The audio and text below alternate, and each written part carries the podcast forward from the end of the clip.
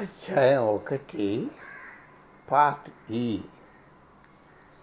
నేను స్వామీజీ ప్రసంగాన్ని శ్రద్ధతో విన్న మొదలుపెట్టాక నాలోనున్న కలవరం మట్టుమాయమైంది జీవనోపాధి గురించి నా తుచ్చసింతలుగా ముఖ్యమని అనిపించలేదు. ఆయన వాక్కులు నాలో ఎంత తేజస్సుతో ప్రతిధ్వనించాయంటే ఆయన నా ఒక్కడితోనే సంభాషిస్తున్నట్టు నాకు అనిపించింది. తను ఎలా అన్ని తత్వజ్ఞాన శాస్త్రాలు ఆమూల ఆమూలాగ్రంగా పఠించారో వాటిలోని సంస్కృత శ్లోకాలు ఎలా వర్ణింపగలరో ఆయన విశ్లేషించారు. కానీ అవన్నీ తన గురువులు తమ స్వీయ అనుభవంతో తెలుసుకున్న సత్యాల ముందు నిరర్థకం. జీవన లేని పాండిత్యాలు. నాలో నిలకడ లేని శూన్యం నిండిపోవడం మొదలైంది. మఠం వదిలివేసి నేను చికాగో నగరానికి తిరిగి వచ్చాను. మా అత్తమామ సహాయంతో కొన్నాళ్ళు గడిపాను. ఉద్యోగం ఇల్లు డబ్బు లేని నా కష్టాలు విన్న నా స్నేహితుడు ఒకడు నాకు తెలియకుండా రహస్యంగా నా తరఫున ఒక ఉత్తరం రాశాడు. త్వరలో మార్క్ యూనివర్సిటీ నుండి థియాలజీ విభాగంలో చదువుకోవడానికి స్కాలర్షిప్ నాకు వచ్చింది. తర్వాత గడిచిన ఒకటిన్నర సంవత్సర కాలం విశ్వవిద్యాలయానికి సంబంధించిన నా చదువుకు అత్యుత్తమ కాలం బెర్నాడ్ కుక్ అన్న అసాధారణ జాబ్ని నేను అక్కడ కలిశాను వివిధ క్షేత్రాల విజ్ఞానం మత ధర్మశాస్త్రపు గూఢార్థాలను ఎలాగ వ్యక్తం చేస్తాయో ఆయన చూపించారు ధర్మశాస్త్రం అతి సులువుగా ఆశ్చర్యంగా చూపించే సామర్థ్యం ఆయన ప్రదర్శించారు. ఆయన క్లాసులో ఒక డజన్ మంది విద్యార్థులు ఉండవలసి ఉంది.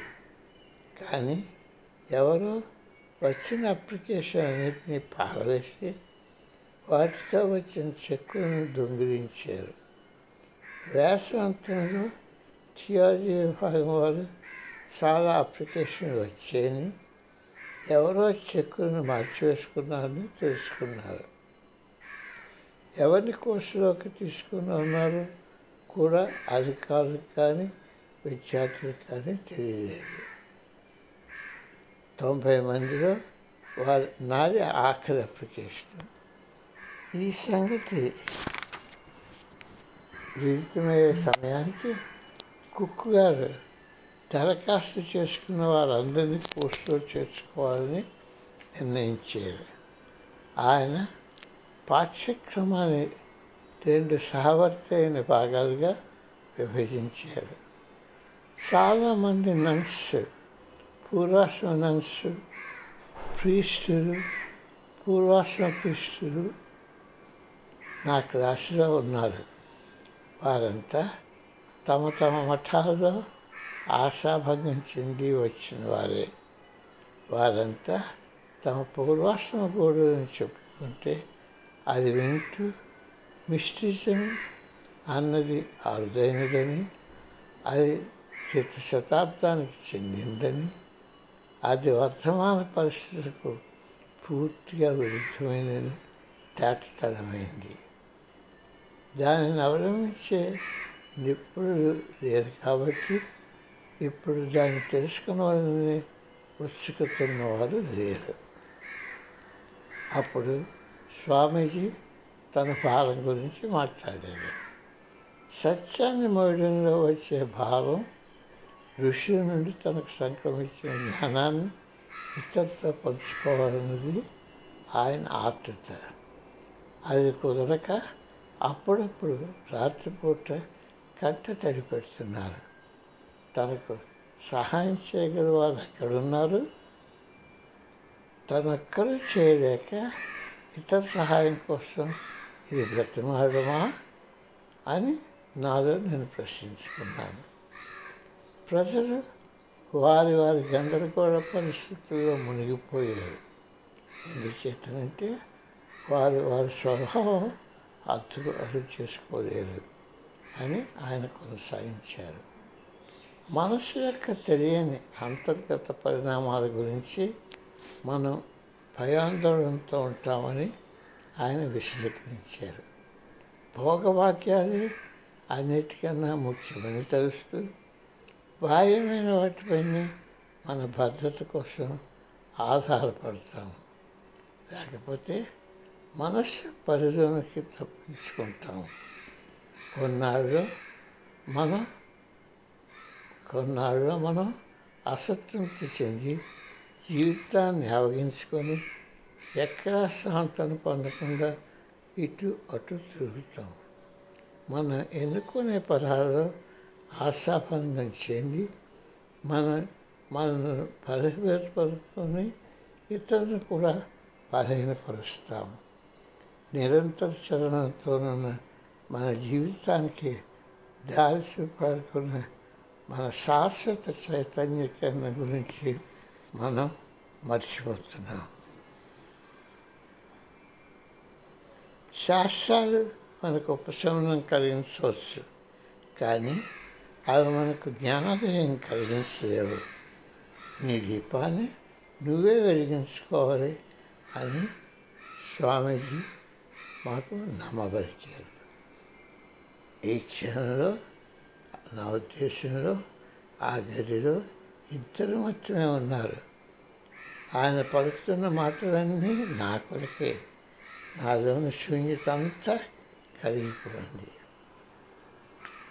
ఆచార్యోగ్యం కానీ మేధాజంత ఆలోచనగా కాక దైనందిన జీవితంలో మన దేహం మనస్సు ఆత్మల సమూహకలను అదే integration of body mind and స్పిరిట్తో జీవించాలని స్వామి రామ మాట్లాడారు. ఇటువంటి సమగ్రమైన దృక్పథం లేకుండా ఆశాభంగం కలిగించే సంఘటనలు మనోవ్యసల నుండి మనం తప్పించుకోలేము. డాక్టరేట్ చదువు చదివినా నాకేదో లోపం అనిపించింది.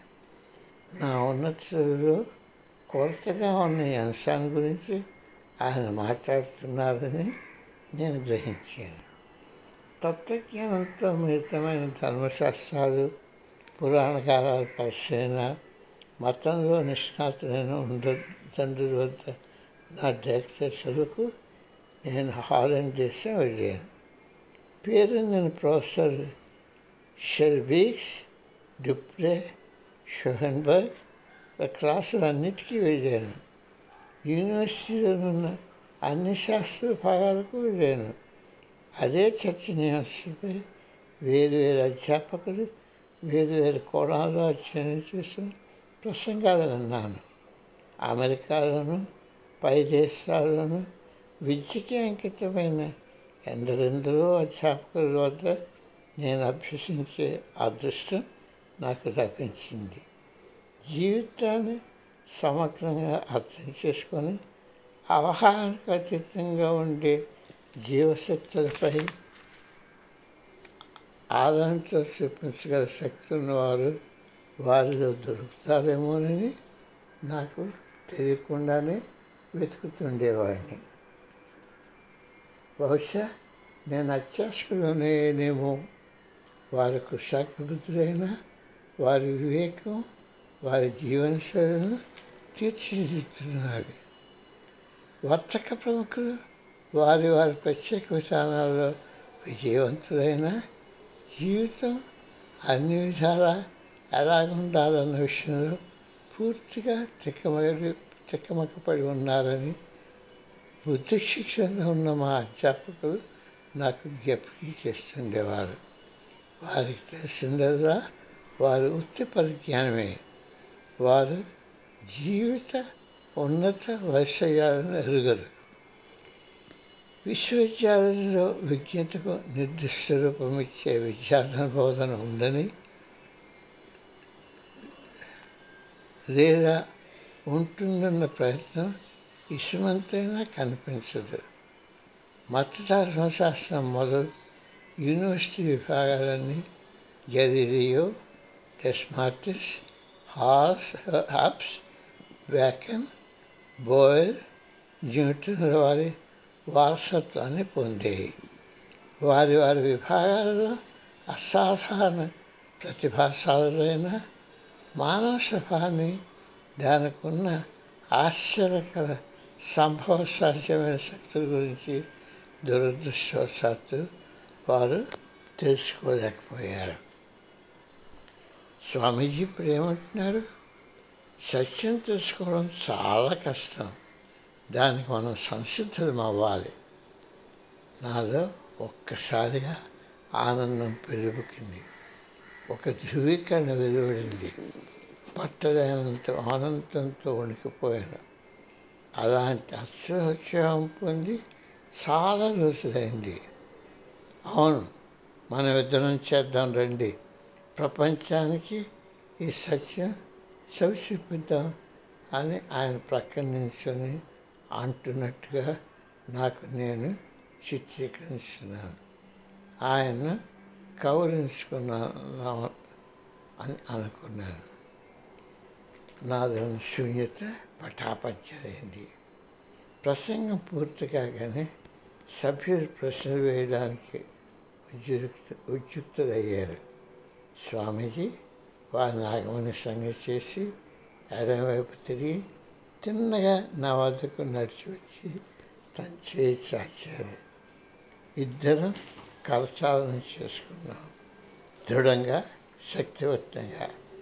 ఆ నిమిషం నుండి నా జీవితం ఈయనతోనూ ఈయన భవిష్యత్ దర్శనంతో పనిపించుకొని పోతుందని నాకు తెలుసు. ఆయన వాక్కులు జీవించడాన్ని వాస్తవంగా తీర్చిదిద్దాయి ఇన్ని సంవత్సరాలు నా డొంక తిరుగుడు ప్రయాణాలు స్వల్పకాలిక ఉద్యోగాలు చేసిన పొరపాట్లు నిరాశ చేసిన తిరుగుళ్ళు ఈ సంఘటనకు జరిగిన హేతుబద్ధ పురోగతిగా కనిపించింది. వాటి అంతరార్థం సుస్పష్టంగా కనిపిస్తూ అవన్నీ క్షణానికి చేశాయి ఆ విధంగా హిమాలయాలకు చెందిన స్వామి రామతో నా సాంగత్యం మొదలైంది ఆయన నేను స్వామీజీ అని పిలవడం మొదలుపెట్టాను రెండేళ్ళ తర్వాత ఈ కలవరమైన సంఘటన గురించి సంభాషించుకొని మేమిద్దరం నవ్వుకున్నాం నువ్వు నన్ను కనుగొనలేదు నేను నిన్ను కనుగొన్నాను అని ఆయన అన్నారు. నేను నీ కోసం ఎదురు చూస్తున్నాను కానీ ఆయన మొదట నా కొండలో సంచలనం రేకెత్తించారు. నా కొండంతా నా పాండిత్య ప్రతిభ అహంకారంతోనూ పక్షపాత వైఖరితోనూ సామాన్య మూర్ఖత్వంను నిండి ఉంది. ఆయన ఆ బురదను కొంత పైకి తీసివేశారు. తత్ఫలితంగా నేను నా గురువుని కలిసిన మహత్తర గడే విలువను ఆకలింపు చేసుకోగలిగాను